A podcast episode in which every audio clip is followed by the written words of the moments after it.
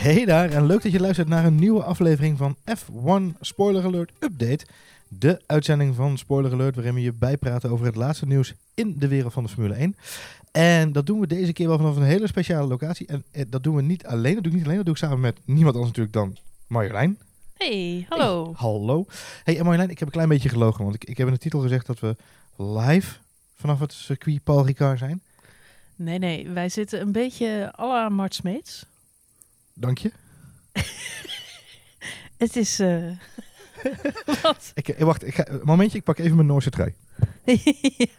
nee, het is een Ja, beetje een, eh, een aflevering van Barend en van Dorp. Of eh, Het wordt steeds beter met eh, de avondetappe. minder aantrekkelijke middel. Zo moet je het je voorstellen. Wij Ja, zitten op een eh Zuid-Frans, aan, aan, aan de Franse Riviera.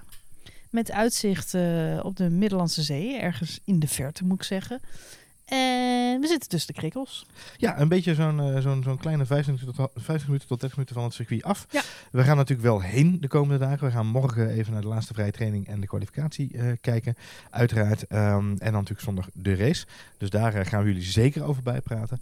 Eh voor nu heb ik inderdaad de veldrecorder mic aangesloten om te zorgen dat we de krekels wel een beetje meekrijgen. Dus eh, ik, ik zal ze straks in de nawerking waarschijnlijk Sfeervol. iets zachter zetten dan dat ik ze nu hoor. Maar dat Mensen thuis denken nu allemaal, oh, de gra- Misschien moet je ook zo'n Franse chanson eronder zetten. Ik denk dat ik daar de intro, de intro mee begin. Misschien kun jij dan als zuchtmeisje spelen. Ja. Trottoir. Het is wel leuk, want dit zijn eh, eh, crickets. En we zijn op een Paul Rickard circuit. Ricken, Goed. Ricken. Hey Marjolein, ehm, Ja. er was deze week een heleboel nieuws op het gebied van Formule 1. En een klein beetje daaromheen.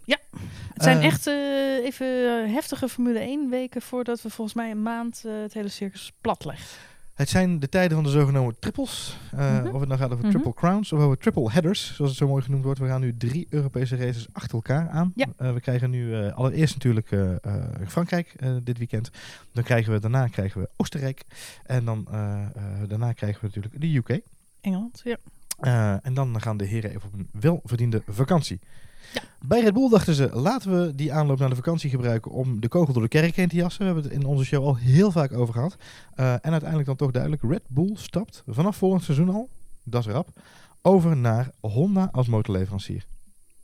Dat is verrassend. Op dit moment was natuurlijk Renault leverancier. Maar volgens teambaas Christian Horner was het een clear-cut choice. Ja, en ik eh, moet zeggen, toen het nieuws bekend werd afgelopen dinsdagochtend, dinsdagochtend. ehm, eh, schrok ik wel even. Ik denk dat veel mensen geschrokken zijn. En eh, toevallig sprak ik later die dag nog iemand. En die, sprak ik over heel iets anders. En het eerste wat hij vroeg was... eh, en, wat vind je van de nieuwe motoren? dat is wel leuk. Als mensen mij bellen, dan is altijd de eerste vraag... iets wat met de Formule 1 te maken heeft. Tenzij die persoon de sport niet volgt natuurlijk. Maar goed, en eh, die eh, legde even heel fijn uit. En dat vond ik wel eh, reassuring om te horen. Dat het natuurlijk wel degelijk zijn benefits heeft. En dat ben ik me inmiddels ook wel gaan realiseren. Kijk, het is heel simpel. Het verhaal is, ze kopen op dit moment een Renault motor. Voor Red Bull zit er niet zo heel veel anders op. Ze kunnen geen Mercedes motor krijgen.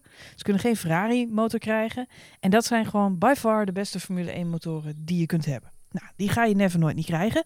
Dus er moet een andere motor komen. Voor Red Bull is dat eigenlijk best wel een gedoe om aan zo'n motor te komen. Want de meeste motoren, ja, die zijn niet zo goed. Dus Renault was altijd een beetje de soort van beste optie. Ehm, maar ja, met dat verschil dat eh, sinds een aantal jaar Renault natuurlijk ook weer een eigen Formule 1 team heeft. Hmm. Eh, dus ze zijn op dit moment niet de enige die met een, eh, een Renault-motor rijdt. McLaren die rijdt sinds dit jaar ook weer met een Renault-motor. Met andere woorden, die kopen eigenlijk dezelfde motor als die Max in zijn auto heeft liggen. Ehm, en er zitten gewoon limieten aan. Ze hebben geen invloed op hoe die motor gebouwd wordt. Eh, hoe dat aansluit, wat er ingaat. Misschien kun je nog herinneren, vorig jaar was er een heel discussie tegen het einde van het seizoen. dat bepaalde onderdelen niet meer gemaakt werden of niet meer leverbaar waren Ja. voor, voor die motor. was een vertraging op de leverancier. Ja, mijn god. ja, ja. Maar nou ja, dan ben je dus Daniel Ricciardo en Max Verstappen. En dan krijg je te horen, ja, sorry jongens, maar je krijgt gewoon een tweederangs motor. nou, er is toen een hoop gezegd over en geschreven. Ehm, eigenlijk is er nooit echt een goede relatie geweest tussen Red Bull en Renault. Dus ik denk dat het heel verstandig Oh, is. oh, oh, oh, Marjolein. Renault is de leverancier van maar liefst vier wereldtitelmotoren. Zeker, zeker. Maar het is wel, het is een verstandshuwelijk. En het is altijd een beetje moeizaam ge- gelopen. En zeker nu weer. eh, Het was de afgelopen twee jaar moeizaam. Dat Het kunnen we was moeizaam. En er is een hoop gezegd, er is hoop kritiek geweest. Ehm, dus ik denk dat Red Bull al heel zeker wist eh, dat ze iets anders wilden gaan doen. Eh, dan is de vraag, komt dit onverwachts? Nou ja, ze zijn natuurlijk met Toro Rosso, met het kleine broertje, al dit jaar overgestapt op eh, de Honda-motoren. Nou, dat heeft heel veel inzicht gegeven en, eh, en, en data, hoe die Japanners werken en met wie krijgen ze te maken. Je moet het ook gewoon zien als een bedrijf, hè? Het is, eh, ga maar na in je eigen werk. Je weet van tevoren niet eh, welke leverancier of, of onderaannemer je binnenhaalt. Maar op een gegeven moment, ja, dan, als je daar een goed gevoel bij hebt en je vertrouwt de mensen die erop zitten. En let wel, de Japanners die zijn echt niet stom. Die weten echt wel hoe ze een motor moeten bouwen. Zeker. Ja. En daarnaast zal echt. Nou, vorig jaar was gewoon vernederend. Eh, dat hele situatie, want daar komt bij veel Nederlanders natuurlijk meteen de stress vandaan. We herinneren ons allemaal Fernando Alonso, die vorig jaar in zijn McLaren met een Honda-motor de ene rampsituatie naar de andere had. De motor viel uit, hij kon niet eens beginnen aan een kwalificatie. Dan stond hij in de race ineens weer stil. Ja, het was drama. Je ziet hem nog zitten in dat strandstoeltje.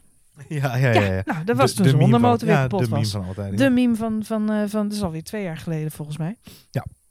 Maar goed, ehm, maar ja, dat is de herinnering die we hebben. En Fernando Alonso, eh, we hadden het er in de vorige eh, spoiler alert ook al over. Ja, dat is wel een mannetje. En die heeft vorig jaar ja, best wel grote woorden gesproken dat het allemaal een Honda lag. Het was echt gewoon een shitmotor. En Honda was gewoon shit. Ja. Nou ja, dat moet je niet doen bij Japanners. Die zijn gewoon heftig in de wiek geschoten.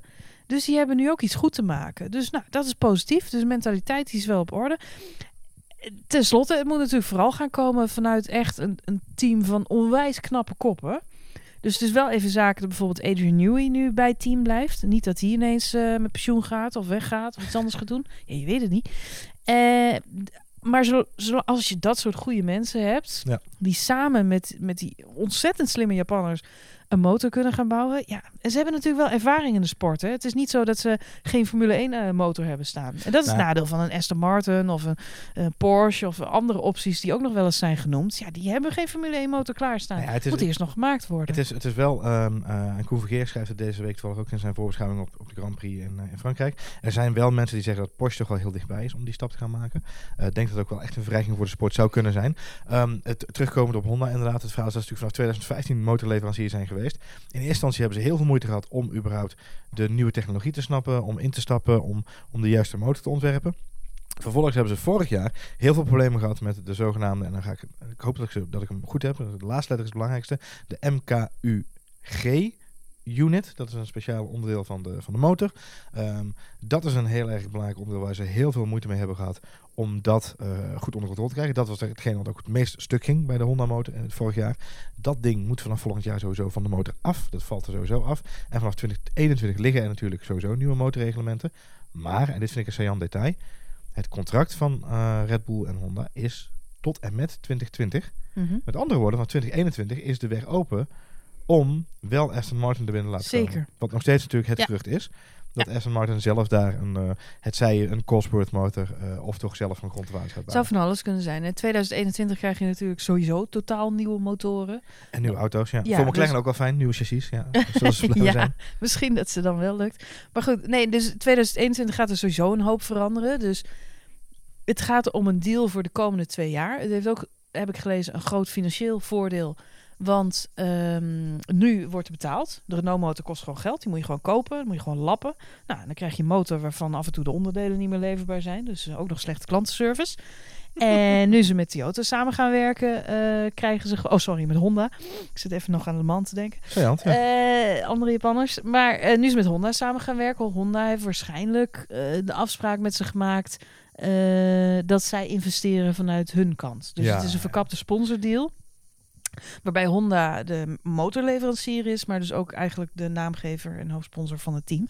Dus eh, gewoon met gesloten beurzen krijgen ze nu eh, een motor aangeboden die ze samen met Honda mogen gaan ontwikkelen. Nou ja, het is, eh, ik vond het een mooie opmerking van Max Verstappen gisteren tijdens de persconferentie. Ehm, eh, natuurlijk, iedereen zit natuurlijk op. de- mijn eerste reactie, even vooropgesteld, mee culpa, iedereen die mij volgt op Twitter. Mijn eerste reactie was ook een tweetstorm aan eh, flauwe animated gifs. Omdat ik gewoon dat rotgevoel heb van McLaren vorig jaar. Mhm. Eh, en daarnaast score ik graag makkelijke grappen, maar dat had iedereen al door. Eh, ehm, dus sorry daarvoor. Tendentieus Zo ben ik. Ja. nodeloos opruimen. Het is dat ik geen chocoladeletters kan uitspreken in deze podcast. Anders zou ik zo een telegraaf Je zou zo bij de NOS kunnen werken. Ook, oeh, die scherp. Dun, dun, dun, dun. En dan dat bombshell. Nee, ehm, eh, eh, kijk, mijn eerste reactie was naast... mijn eerste reactie is, oh nee, die twee hamsters van Honda komen naar Red Bull. Dat gaat mis. Ehm, eh, maar mijn tweede reactie was ook, en jij kan het beamen, eh, was ook, eh, weet je, Red Bull ziet die data. Ze hebben dit jaar al Toro Rosso. Ze zien dat er in die motoren, in die ontwikkeling, ze hebben die product roadmap. Dus zij weten dat er meer aan zit te komen. En dus vond ik het extra cool om, eh, gisteren tijdens de persconferentie Max Verstappen te horen zeggen dat hij eigenlijk wel enthousiast was over de hele deal. En dan met name omdat ehm, eh, eh, in zijn optiek de Japanners van geen opgeven weten. En, en geld geen issue is. Nou, dat vind ik een, dat vind ik een eh saillante uitspraak, een boute uitspraak om het zo maar even te zeggen. Dat geeft natuurlijk een beetje aan dat ze vanuit Honda wel echt de intentie hebben om er eh, ja, flink in door te investeren. En om ook echt te zorgen ja, dat ze een kampioensmotor kunnen gaan maken. En dat zou toch wat zijn. Dat was ook de kop van, eh, van onze column deze week overigens. Nou ja, en laten we, wat ik al zeg, eigenlijk kan Red Bull ook gewoon geen kant op. Ze moeten iets. Ze krijgen geen Ferrari, geen Mercedes. Dus je moet iets anders bedenken. Hm. Ehm, het is een gok, tuurlijk. Eh, maar met Renault gaan ze ook geen wereldkampioen worden. Niet meer, nee. Nee, en Nee. die knoop hebben ze nu doorgehakt. Zeker eh, de situatie ten opzichte van destijds met Sebastian Vettel is nu anders. Renault heeft zelf een eigen team. Nou ja, ga maar na. Dat betekent dat het team van Renault inzicht heeft in de data van Red Bull.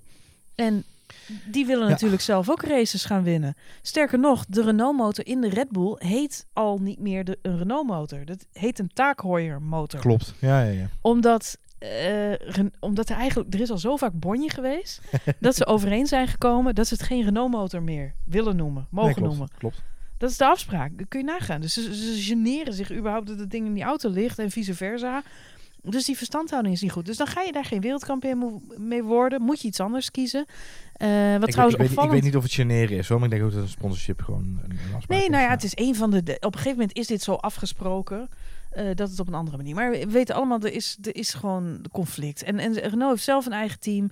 Dus wie zegt niet dat als ze updates hebben of, of, of iets nieuws of zo, dat dat eerst naar Renault gaat en pas later naar, naar Red Bull. Ja. Dus Renault, Renault is er niet bij gebaat als Red Bull wereldkampioen wordt. Daar hebben ze niks aan. Nee, dat is Nou waar. staat niet eens waar. meer op de motor. Nee, dat is waar. Dus, en let wel, eh, wat ook opvallend is in deze, dat is dat Max Verstappen vorig jaar al bezoek heeft gebracht aan de Honda-fabriek. ja, dat is opvallend inderdaad. Ja. Vl- vrij vlak daarna zijn contract verlengd heeft bij Red Bull. Hij zegt zelf dat het niks met elkaar te maken heeft, maar het is desondanks best opvallend. Was die timing zo dichtbij, hè?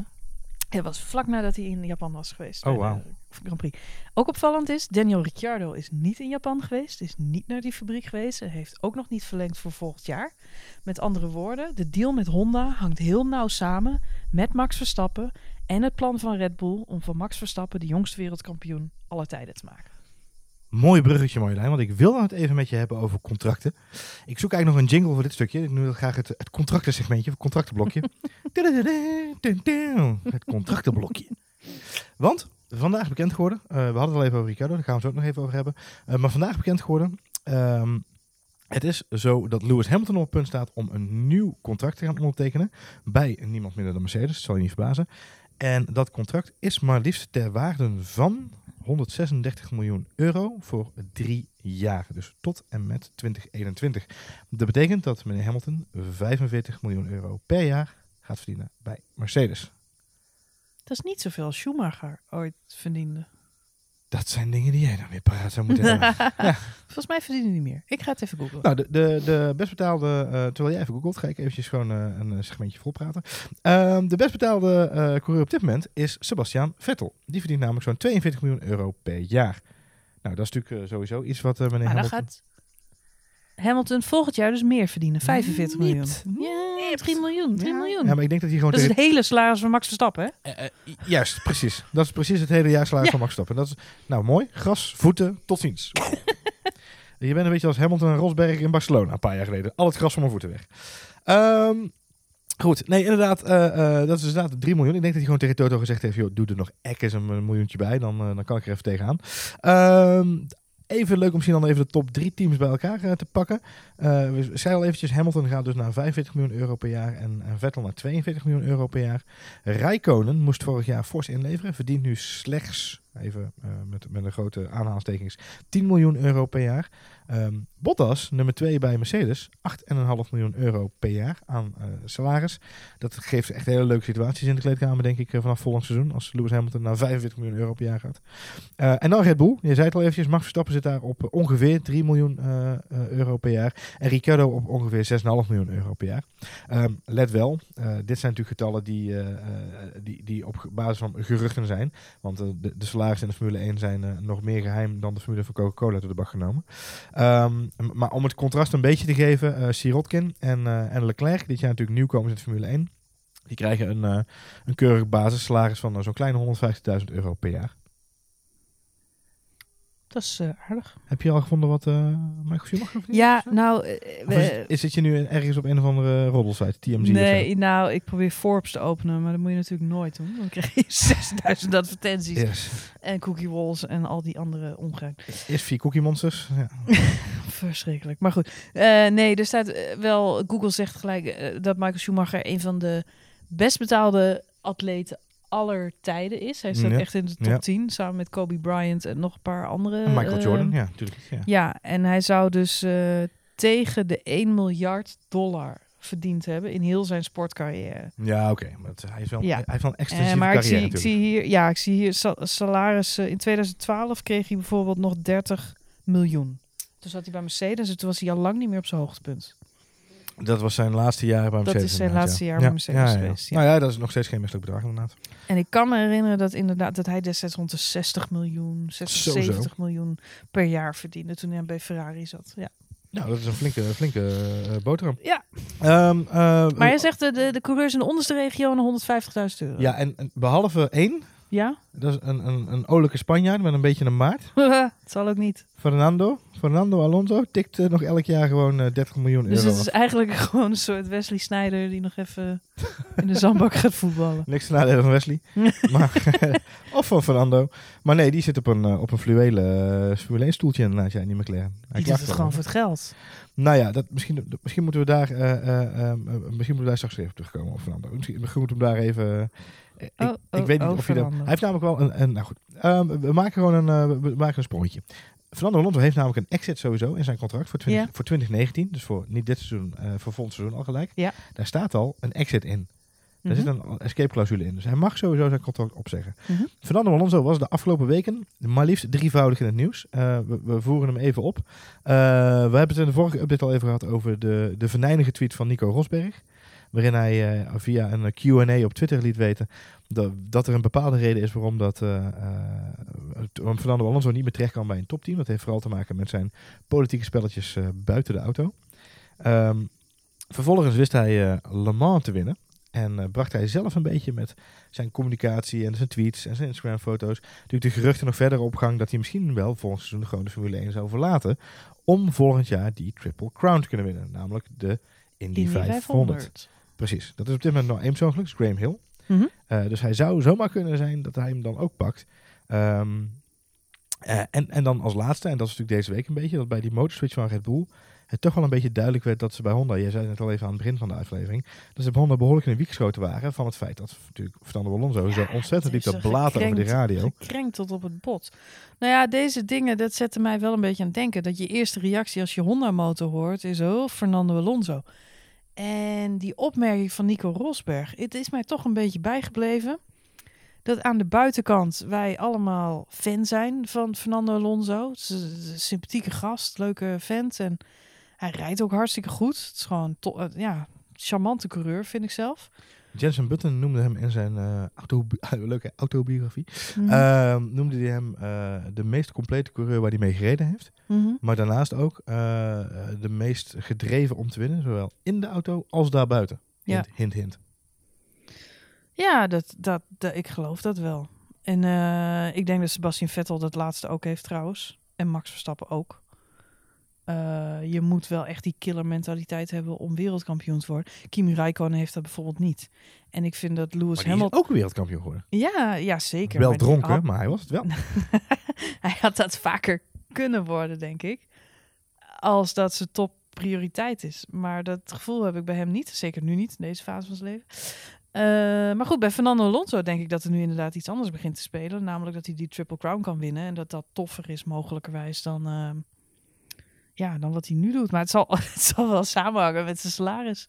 Is- wat hij kan verdienen. Maar ja, goed, als hij die exit heeft, eh, het zou me niet verbazen als hij dat gaat doen. Eh, hij liet natuurlijk in de pers weten, in eerste instantie dacht ik van, nou ja, het zal wel loslopen. Hij hoeft maar één race te winnen, et cetera, et cetera. Maar toen liet hij heel, heel duidelijk weten ten opzichte van een van de journalisten, het kwam volgens mij in een quote van ESPN kwam het voorbij, dat hij gedreven was om te leren van de experts in de Indy race. Mhm. En dat hij er naar uitzag om met hen te sparren over hoe Ja. hij het beste de race kon gaan winnen, et cetera. Met andere woorden, hoe kun je je het beste voorbereiden op de Indy 500? Dat is door nog twintig van die races te rijden in een seizoen. Mhm. En hoe doe je dat? Door gewoon je Formule 1 auto aan de kant te zetten en in, Ja. een, eh, in een Formule 1 auto te stappen. Daarnaast is het gerucht al een tijdje gaande dat McLaren eventueel ook een Indy team zou willen starten. Dus Hmm. ehm, als dat zo is, dan zou dat natuurlijk helemaal 1 en 1 is eh, eh, 14 zijn in het geval van Alonso. Ehm, ja, ik, ik vermoed, om heel eerlijk te zijn, dat hij eh, eh, bezig is aan zijn laatste rondes in de Formule 1. En dat hij toch volgend jaar eh, alles bij alles gaat die Triple Crown te winnen. En laten we eerlijk zijn, weet je, het is een beetje zoals die Hall of Fame eh, in Hollywood. Eh, aan de ene kant eh, is, het een, eh, is het een hand die in steen gedrukt wordt en iedereen loopt er met zijn voeten overheen. En tegelijkertijd is het een symbool van ja, de absolute top in de, in de Nou racehistorie. ja, dat is gewoon, dat moet, ik, zelf word ik er af en toe een beetje appelig van. Dat bij elke race zo'n beetje, vorig seizoen kreeg Lewis Hamilton zo'n beetje elke Grand Prix een of ander prijsje uitgereikt. Dan had hij weer de 63ste Grand Prix en dan was hij weer beter dan, eh, dan Pietje en ik veel, dan Senna. En dan kreeg hij weer de helm van Senna uitgedeeld en dan was hij weer beter dan Schumacher. En vond- dan had hij vond- Alain Prost weer ergens mee Ik vond het wel heel schattig dat de vrouw van, eh, van de prins van Monaco zelf een asbakje voor hem gekleid had. Man, ze, krijgen, ze verzinnen elke race een andere statistiek die fantastisch is om te verbreken. En ik, enerzijds snap ik het wel, want, want tuurlijk, we hebben in de autosport, zeker in de Formule 1, hele sa saaie jaren gehad, waarin we ettelijke jaren op rij dezelfde wereldkampioen hadden. Dus je moet het ook in andere dingen zoeken. Dat hele verhaal nu met Max Verstappen, die de jongste wereldkampioen kan worden. Ik, zelf had ik zoiets van, dat is iets wat de media van maakt. Maar deze week lees ik dan toch weer overal berichten dat het Red Bulls missie is Ja. om van Max de jongste Formule 1-coureur ooit te maken. Dan denk ik, oké, 1, Wereldkampioen, ja. ja. ja, wereldkampioen, sorry. Dan, eh, ja, dus blijkbaar is dat ook voor teams en voor coureurs een, een belangrijk ding. Dus ik denk, ja, eh, Alonso zal zich realiseren, ik ga alleen maar eh, eh, wereldkampioen worden of races winnen als ik in een Mercedes of in een Ferrari zit. Nou, daar komt hij niet meer binnen. Alhoewel Ferrari volgend jaar in principe een plekje vrij heeft. Waarschijnlijk. Ja, dat is het gerucht. Ja, of de Kimi moet geld bij gaan geven volgend jaar. Weer inleven of geld bijgeven, ja. Maar nee, daar komt hij dus niet meer binnen. Puur Nee. op, zijn, op zijn karakter. En nou goed, als we Ro- Nico Rosberg mogen geloven. Hè? Ja, en Nico is natuurlijk wel een heel vertrouwd. Maar goed. Ehm, bij McLaren draaien ze intussen even eh leuke zij- zijinformatie. Draaien ze op dit moment overuren om eh, te compenseren van het feit dat ze eindelijk wel een goede motor hebben, maar nu gewoon een budgetchassis. Eh, Jongen, nou. dat ze die auto gewoon niet aan het praat krijgen. Eh, dus die mensen in de fabriek die draaien echt uren na uren. Er slapen mensen gewoon, die liggen gewoon in de auto van Alonso te slapen om te zorgen dat ze weer snel aan het werk kunnen. Deze week kregen ze gelukkig wel loon naar werken van, eh, van het team. Ze werden extra in het zonnetje gezet met een reepje chocola. Ehm, want dat reepje chocola was belangrijk. Want het zou namelijk zo zijn, dat was het gerucht deze week, dat McLaren een behoorlijke som geld apart had gezet. Is waarschijnlijk geld dat ze bespaard hebben op een goed chassis. ehm, om volgend jaar Daniel Ricciardo in een McLaren te hebben. Nou, die voegen we toe aan het lijstje met geruchten over Daniel Ricciardo bij Formule 1 teams. Ehm, wat ik wel grappig vond is dat Daniel het wel zo eh, eh, eh, wel go- goed genoeg vond om er deze week in de persconferentie even op te reageren. En hij liet doodelijk ook gewoon weten, ja, misschien ga ik volgend jaar wel bij McLaren rijden of bij Renault. Weet je, als het een competitieve motor is, waarom niet? Hmm.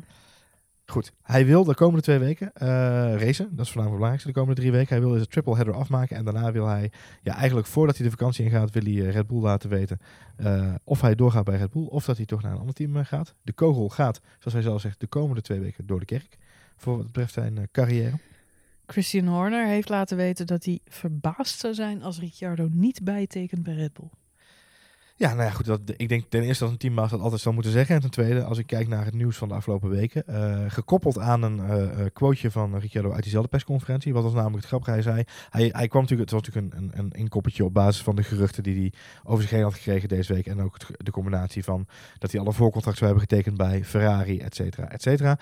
Ehm, hij onderbouwde dat zelf met een eh, anekdote over Lewis Hamilton. Hij zegt, eh, Lewis reed eh, bij McLaren. Ja. Ehm, eh, Stapt over naar stapte Mercedes. over naar Mercedes, wat op dat moment een hele rare keuze was voor de meeste mensen. Ja. Maar waarom deed hij dat? Er kwam een motor change aan. Mercedes had gewoon op dat moment ineens het vuur te pakken en de beste motor van het stel. En dus werd Lewis Hamilton daar wereldkampioen keer op keer op keer. En hij, hij zegt, ik moet diezelfde mindset toepassen op mijn contractverlenging nu. Dus ik kan me dat wel voorstellen. Ehm, dus ik snap dat hij dat grapje dat gebruikte, of dat hij die quote gebruikte om zijn eh, eh, grappige reactie op het gerucht te Nou, weet je, weet je, Maar het ja. verhaal van Christian Horner sluit daar dan wel bij op aan. En eigenlijk waar we het al eerder over hadden. Zij hebben die data. Zij weten wat die Honda motor kan.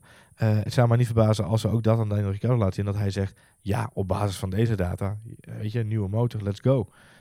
Mij lijkt, eh, wat mij opviel aan die opmerking van Ricciardo, is eh, dat hij laat doorschemeren dat hij een onwijze twijfelkont is. Bang om de verkeerde keuze te maken. Als hij zelf refereert aan een keuze van Lewis Hamilton, die uiteindelijk die, die heel slecht leek te zijn, maar uiteindelijk goed is uitgevallen. En dan denk ik, hoe ben je... Ja. Mhm. Ja, ik snap wat je Snap je? bedoelt. Waar, waar, be- ik, het, is, het is logisch om daar in de achtergrond mee bezig te zijn. Maar in dat geval, als dat is wat je bezighoudt, dan moet je voor Red Bull kiezen. Ik snap wat je bedoelt, maar ik denk dat dit alles, alles bij elkaar gewoon te strepen is onder het, eh, onder het, koppeltje, of onder het kopje politiek spel. En dat dit gewoon puur een, een zoveelste ginnegap is van, eh, van Daniel Ricciardo. Eh, ik denk dat hij heel goed weet wat hij wil. Ik denk eigenlijk dat hij die knoop al ruim van tevoren heeft doorgehakt. Het feit wat jij net omschrijft, eh, de situatie rondom de motorswitch met Honda, dat Max Verstappen daar is geweest. Dat hij inzicht heeft gekregen in de, in de deal. Eh, Max Verstappen heeft ook tijdens de persconferentie of tegen Ziggo Sport volgens mij, heeft hij een beetje schuchter eh, met een glimlachje gereageerd met meneer ik het wist. Oh, dat maakt toch niet uit. De- eerder dan jullie allemaal. Dat is het belangrijkste. Daarmee geeft hij een beetje, laat hij een beetje in de kaart kijken en laat hij zien dat Red Bull hem daar wel naar voren heeft getrokken. Ik denk dat de contractverlenging van Max, opgeteld met de situatie rondom de switch met Honda en hoe ze maar Max naar voren hebben geschoven en Ricciardo niet. eh Horner zal zeggen, dat hebben we gedaan, want Max had al ondertekend en jij nog niet. Dus Max mocht die data al zien en jij nog niet. Ehm, maar het geeft ook wel aan hoe ze misschien wel erin staan bij Red Bull. En hoe dat op Ricciardo is overgekomen. Kan zomaar betekenen dat hij gezegd heeft, weet je wat, doe dat dokie. Eh, en dat is dan allemaal al eh, eind vorig jaar, begin dit jaar gebeurd. Ik moet een beetje denken aan, heb jij wel eens meegemaakt dat je, Oh god. Dat je met oud en nieuw een feestje wil geven? Eh, ja. Altijd als ik met oud en, oud en nieuw een feestje wilde geven, dan nodig je een aantal mensen uit. En vaak krijg je dan de reactie, ja, thanks voor de invite. Ik ga er even over nadenken. Oh ja. En dat heeft ermee te maken dat mensen vaak een maand van tevoren nog niet precies weten wat ze met oud en nieuw gaan doen. Nee. En een beetje de optie willen openhouden, mocht er zich nog iets toffers, leukers voordoen, dat ze daar misschien heen gaan. Of dat ze nog geen oppas hebben. Of dat ze nog niet weten of, of een vriendje, vriendinnetje mee wil. Of anyway, mensen doen altijd heel omslachtig. Terwijl ik altijd denk, je wordt uitgenodigd, zeg ja of nee. Weet je wel, maak een keuze. En, daarom, volgend jaar, Daniel Ricciardo bij Sauber. Nee, maar dat is op dit moment een beetje de situatie met Max en Ricciardo. Ik zie eh, Max en het team om Max heen.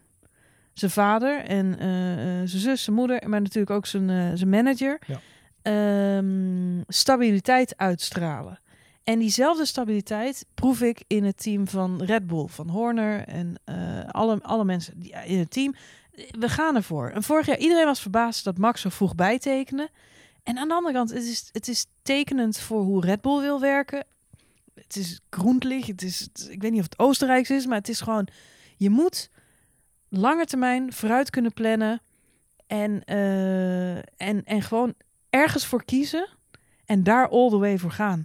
En als ik Daniel Ricciardo zie, dan zie ik iemand die op een feestje rondloopt En met een meisje staat te kletsen. Maar nog niet zeker weten of dat het leukste meisje op het feest is. En misschien gaat hij straks nog met een ander meisje kletsen. Want misschien is die wel leuker. En, is en, dit, dan, is, en uiteindelijk, aan het eind van de avond, heb je niks. Dan zijn ze alle twee naar huis. is, dit, En dat is Daniel Ricciardo. is dit hetzelfde oud en nieuw feest waar we het net over hadden? Of is dit weer een ander feest?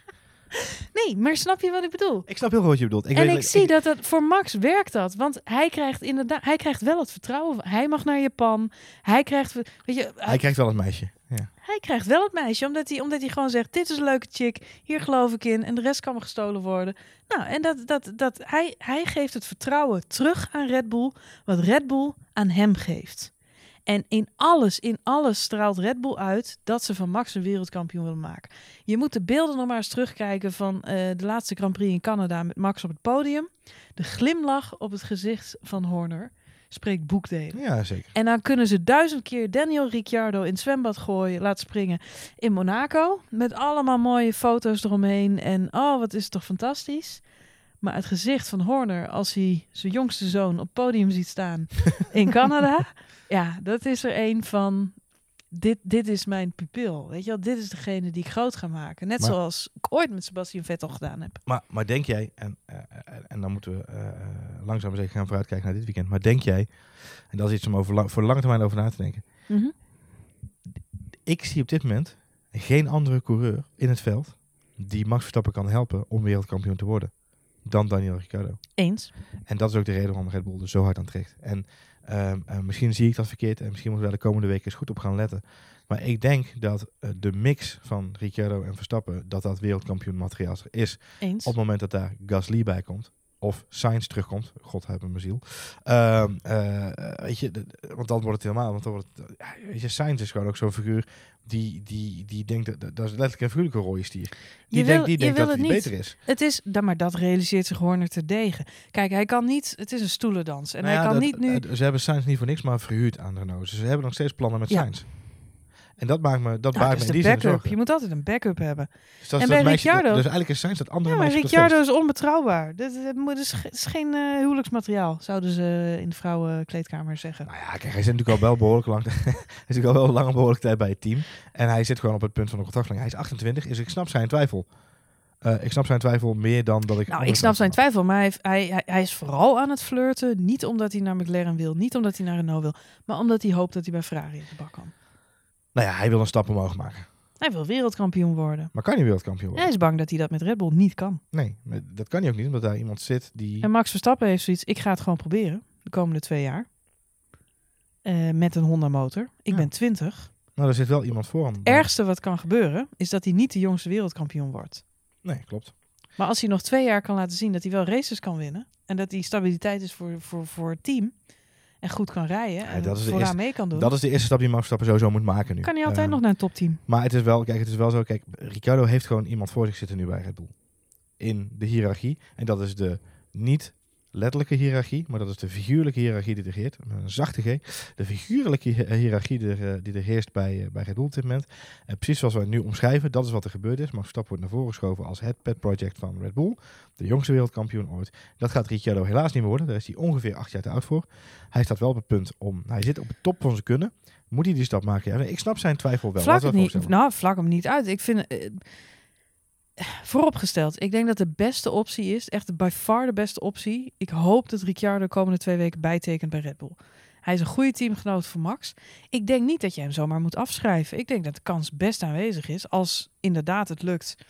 Volgend jaar wordt het een tricky seizoen. Want heeft Honda de shit dan al op orde? Ah, dat is moeilijk. Vaak is een paar jaar nodig om het goed te krijgen. Ja, ze hebben Max heeft een- nog twee ze- jaar. Ze hebben wel een jaar voorsprong met Toro Rosso, dus dat scheelt. Ja, ze hebben een jaar, maar dan nog. Het is lastig om het vanaf volgend jaar goed te krijgen. Maar goed, ze hebben nog twee jaar, twee seizoenen om Max wereldkampioen te maken als, als ze hem echt de jongste willen hebben. Eh, anders zou ik zeggen, als hij echt een goede... Dan, het zou mij niet verbazen als Ricciardo volgend jaar weer beter presteert dan Max.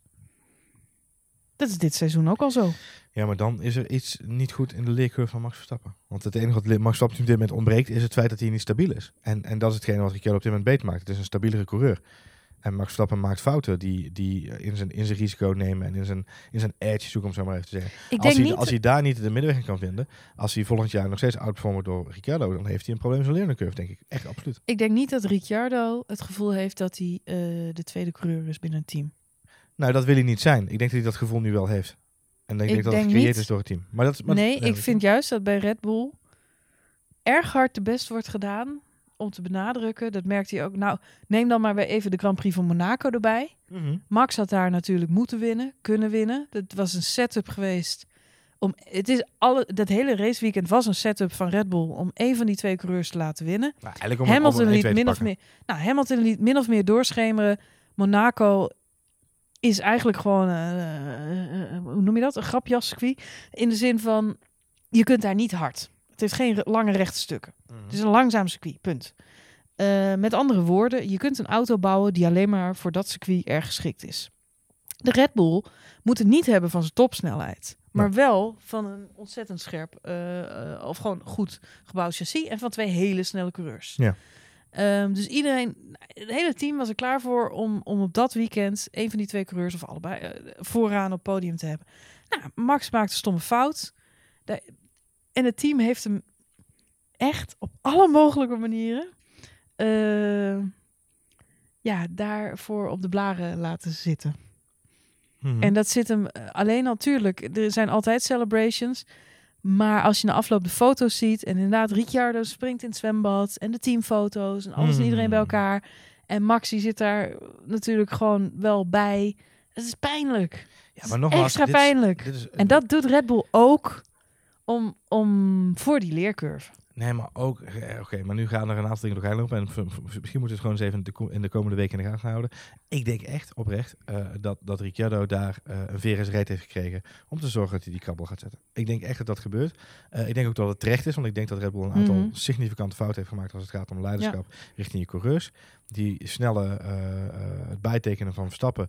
dat was een hele, een hele opvallende aangelegenheid. Eh, daar hebben ze slecht over gecommuniceerd met het team van Ricciardo. Vervolgens hebben ze eh, Ricciardo aan het lijntje gehouden totdat deze motorupdate was uitgewerkt. Dat hebben ze in de pers naar voren gebracht, gespind als zijnde... we wilden Ricciardo het beste van de motor geven. Mhm. Nu komt naar buiten zijpelen dat ze Verstappen daar ook naar voren hebben laten komen. Dus nogmaals, ik denk dat een aantal dingen significant verkeerd zijn gelopen... in de manier waarop je twee coureurs zou moeten managen... als je, ze, als je geen hiërarchie wil hebben in je team. Kijk, bij Mercedes is het duidelijk. Daar verdient de ene coureur 45 miljoen euro per jaar en de andere 8,5 miljoen. Ja. En als die andere een keer wint, eh, eh, en- dan krijgt hij een groot knuffel van de, de, de grootste verdiener. Ja. En dan is het zo'n goede coureur. En dat, dat is nou eenmaal de hiërarchie daar nu zo. Bij Ferrari is het zo dat er één persoon voor de wereldkampioen gaat en de andere coureur is een ervaren rot die hem ondersteunt en zorgt dat hij zoveel mogelijk punten kan bijhalen voor het constructeurskampioenschap. Dat is de andere, dat is de opbouw daar. Bij Red Bull is het altijd lastig geweest. Webber en Vettel hadden ook altijd conflicten met elkaar. Eh, Ricciardo en Vettel het eerste jaar was ook haat en liefde. En nu zie je met Verstappen en, en Ricciardo hetzelfde verhaal weer een beetje ontstaan. Dat ze toch moeite hebben om het op de te krijgen. Dus ik denk dat de komende weken heel spannend gaat worden. Ik ben ervan overtuigd, om heel eerlijk te zijn. En ik, ik, volgens mij heb, heb jij dat ook wel een beetje. Dat eh, als Red Bull inderdaad in de komende twee seizoenen Max de jongste wereldkampioen wil maken. Dat ze daar Daniel Ricciardo voor nodig hebben. Ehm, al is het maar om hem eh, af en toe te laten lachen als een, eh, als een maloot. Ehm, toch? Zelfs al verdient hij twee keer zoveel als Max. Zeker. Nou, daar lag, Max dan, daar lag dan ook weer heel erg hard om. Ja, Ehm, Als hij maar kampioen wordt. Even vooruitkijken, want die krekels die wil ook naar bed zo. Ehm, even vooruitkijken op, eh, op, eh, op, op morgen in dit geval. Deze podcast is vrijdagavond opgenomen. Mhm. Eh, gaat zo dadelijk gelijk live. Morgen is het vrije training en kwalificatie. Ehm, deze week zagen we alle coureurs lekker in de simulator zitten. Ik moest lachen dat ik ook zelfs Kimi Räikkönen in de simulator zag zitten. Zelfs Kimi Räikkönen. Ja. Niet eens met een glas whisky in zijn hand. Zowel Hamilton als Räikkönen als Lance Stroll hebben echter laten weten in de pers dat ze het een verschrikkelijk saai circuit vinden. Max Verstappen heeft gezegd het is niet mijn favoriete circuit alle tijden, maar het is wel oké. Wat eh, kunnen we verwachten, denk je? Eh, Paul Ricard is volgens mij een heel snel circuit. Veel lange rechtstukken. Er is één heel lang rechtstuk, maar daar hebben ze een chicane in. eh, Le Mistral. Ja. Ja, een chicane in liggen. Die is optioneel, maar die wordt in de Formule 1 race wel ingezet. Ja, Zijn ze verplicht, hè? Dat is een leuk feitje, stond in de column deze week. ja. De, de rechtestukken in de Formule 1 zijn ergens volgens mij in 1991 zijn ze eh, verplicht ingekort tot maximaal 1 kilometer. Eh, omdat er een aantal auto's daar met 400 km per uur wind pakten en vervolgens de bossen invlogen. Oeps. Ja, nou ja, goed, dat is eh, in het voordeel van, eh, van iedereen die geen Ferrari of Mercedes motor heeft. Want dat zijn natuurlijk eh, de snelste motoren. Dus lange rechtstukken zullen we hun ook wel zien vlammen. Ja. In de vrije trainingen was Lewis Hamilton toch weer de snelste. Ja. Sebastian Vettel zat volgens mij net niet in de top 5 of nummer 5. Nee, nee, die vrije training zegt natuurlijk nog helemaal niks, hè? Zegt niks, maar Vettel heeft zelf verklaard dat, hij, eh, dat de auto wel goed was, maar dat hij zelf niet zo'n goede dag had. Had niet zoveel zin vandaag. Nee. Nou ja, hij zegt soms heb je dat, dus het ging niet zo lekker. Ik vind het wel typisch Sebastian Vettel anno 2018. Lekker ontspannen. Nou ja, goed. het- als we het net over Monaco hebben, waar de Red Bulls eh, konden eh, winnen, gewoon omdat de auto daar echt perfect voor was, Ja. dan denk ik dat we dit weekend toch weer een Mercedes Ferrari. Zeker met, zeker met de nieuwe upgrade van de motoren natuurlijk van Mercedes ook Ja. nu. Ja, die is binnen. Hey, eh, eh, toch, eh, toch al spanning in, ondanks dat iedereen heeft van saai race wordt vandaag in vrije training 1 eh, ging Ericsson van de baan. Dat is op zich geen verrassing. Grosjean tikte hem niet aan in dit geval. Maar dat was vanwege de wind. En ik moet je zeggen, we hebben ook de windkap op onze microfoon staan nu. Want het is een, een, een pittig zeeklimaatje hier. Het, Ja. waait, het, het woeit behoorlijk. Ja, het is eh, overdag 30, 32 graden en toch heb je het totaal niet warm, omdat hier best wel wat wind staat. Omdat wij zo cool zijn. Nou, hey, eh, we, zijn, eh, we zijn terug naar 28 jaar op Paul Ricard. Ik vind het wel spannend. En voor het eerst sinds 10 jaar weer een Franse Grand Prix. Dat is echt al lang geleden. Ik heb net een eh, quiz zitten doen online. Oh jee. Welke je- Formule 1 coureur ben jij? Nee, Nee, oh. of je alle 20 Formule 1 coureurs kunt opnoemen die in de laatste Franse Grand Prix hebben gereden. En tot zover kwam jij? 11 van de 20. Ik kwam denk ik tot drie of vier. Dat is echt heel schandalig. Nou, er zitten de, een handje. Ik kwam eerst. nee, niet verklappen. Dan moeten mensen het ook doen. Dan Ja, moeten ze in de rechts doen. laten weten hoe ze Dus, het nou ja, goed. Op de, op de site van de BBC. Kun je hebben. Oh, dat en doen. weet je wat? Ik zet de link gewoon even in de, in de show notes. Dan Ja, kunnen mensen hem leuk, gewoon zelf doen. Leuk. Hey, ehm, eh, Max Verstappen, die, eh, het is hier intussen pikkie donker, dus we gaan even een lampje aandoen. Max Verstappen en zijn team die zijn nog aan het sleutelen aan de auto, want die heeft verklaard dat ze nog even eh, flink wat nachtwerk te, te, te doen hebben Mhm. om eh, morgen het maximaal uit de auto te halen. We gaan, eh, we gaan morgen die kant op en we gaan het eens van Ik dichtbij denk dat Max gewoon in Monaco zit hoor. Het helikoptertje op en neer, denk je? Ja, Ja, het is wel heel ik denk dat al die coureurs op en neer gaan. Geen idee, ik denk het niet hoor. Dat is vlakbij. Ja, maar misschien hebben ze een kamer in het hotel van eh, mevrouw Ecclestone. Oh, dat, is leuk voor de mensen die het niet eh, het, het circuit, Paul Ricard, is tegenwoordig eigendom van Bernie Ecclestone. het hotel naast het circuit is eigendom van zijn vrouw. Dus de familie Ecclestone heeft een goed weekend dit weekend. Die, drinken, die drinken champagne. Hij heeft zijn vrouw een hotelletje gegeven. Zeker. Hij heeft zo'n hele jonge vrouw. Wat wil jij voor je verjaardag? Hier heb jij een hotelletje. Oh, dat was mijn favoriete bordspel. Nee, echt een hotel. Mevrouw, gaan we, gaan we spelen. Nee, ehm, eh, we gaan het gewoon van dichtbij meemaken. Alhoewel van dichtbij, dat valt nog even te bezien. Want eh, het circuit heeft natuurlijk van die enorme grote rood-wit-blauwe uitloopstukken. Ja, het ziet er wel heel tof uit. Ik denk dat de mensen thuis op televisie dat het ja, mooie beelden. Ah, het is een spektakel. En het is echt totaal anders. Ja, het is meer zoals, eh zei ik vorige keer volgens mij ook al. Je moet een beetje vergelijken met eh Grand Prix van Austin Ja. in Amerika. En die uitloopstukken is wel leuk. Die Veel uit- uitloopstroken. maar die uitloopstukken Heel anders echt, dan Canada. die zijn ook echt asfalt. Hè? Dus een keer eraf schieten kan geen kwaad in dat nee, opzicht. klopt. Goed, wij gaan er morgen heen. Yes. Eh, we proberen zo snel mogelijk na de race. We proberen nog wat geluidopnames te maken tijdens de race. Kijken of dat nog wat leuks oplevert. En natuurlijk zo snel mogelijk na de race proberen we jullie met z'n allen weer bij te praten over de race. Ehm, voor nu zit het er even op. Mocht je nog willen reageren op onze podcast via Twitter, dan kan dat naar Ed Marjolein. met een lange ei. Of naar Ed Johan Voets met een lange oe. Is dit de nieuwe P-hof? Ah, laten we het gewoon proberen. Ah, Hey, Ehm, mocht je met veel plezier geluisterd hebben, eh, laat het ons dan even weten via een reactie in de iTunes Store of in de Google Play Store of waar je dan ook deze podcast luistert. Laat ook leuk. even een review achter wat je van onze podcast vindt. Dat helpt ons weer om eh, nieuwe fans aan te brengen. Eh zorgt ervoor dat we lekker hoog komen in de lijst, zodat mensen met ons mee kunnen luisteren. Mocht je het helemaal niks vinden, mag je dat natuurlijk ook gewoon laten weten. Dan leren we er ook weer wat van. Voor nu, dankjewel voor het luisteren en tot de volgende keer.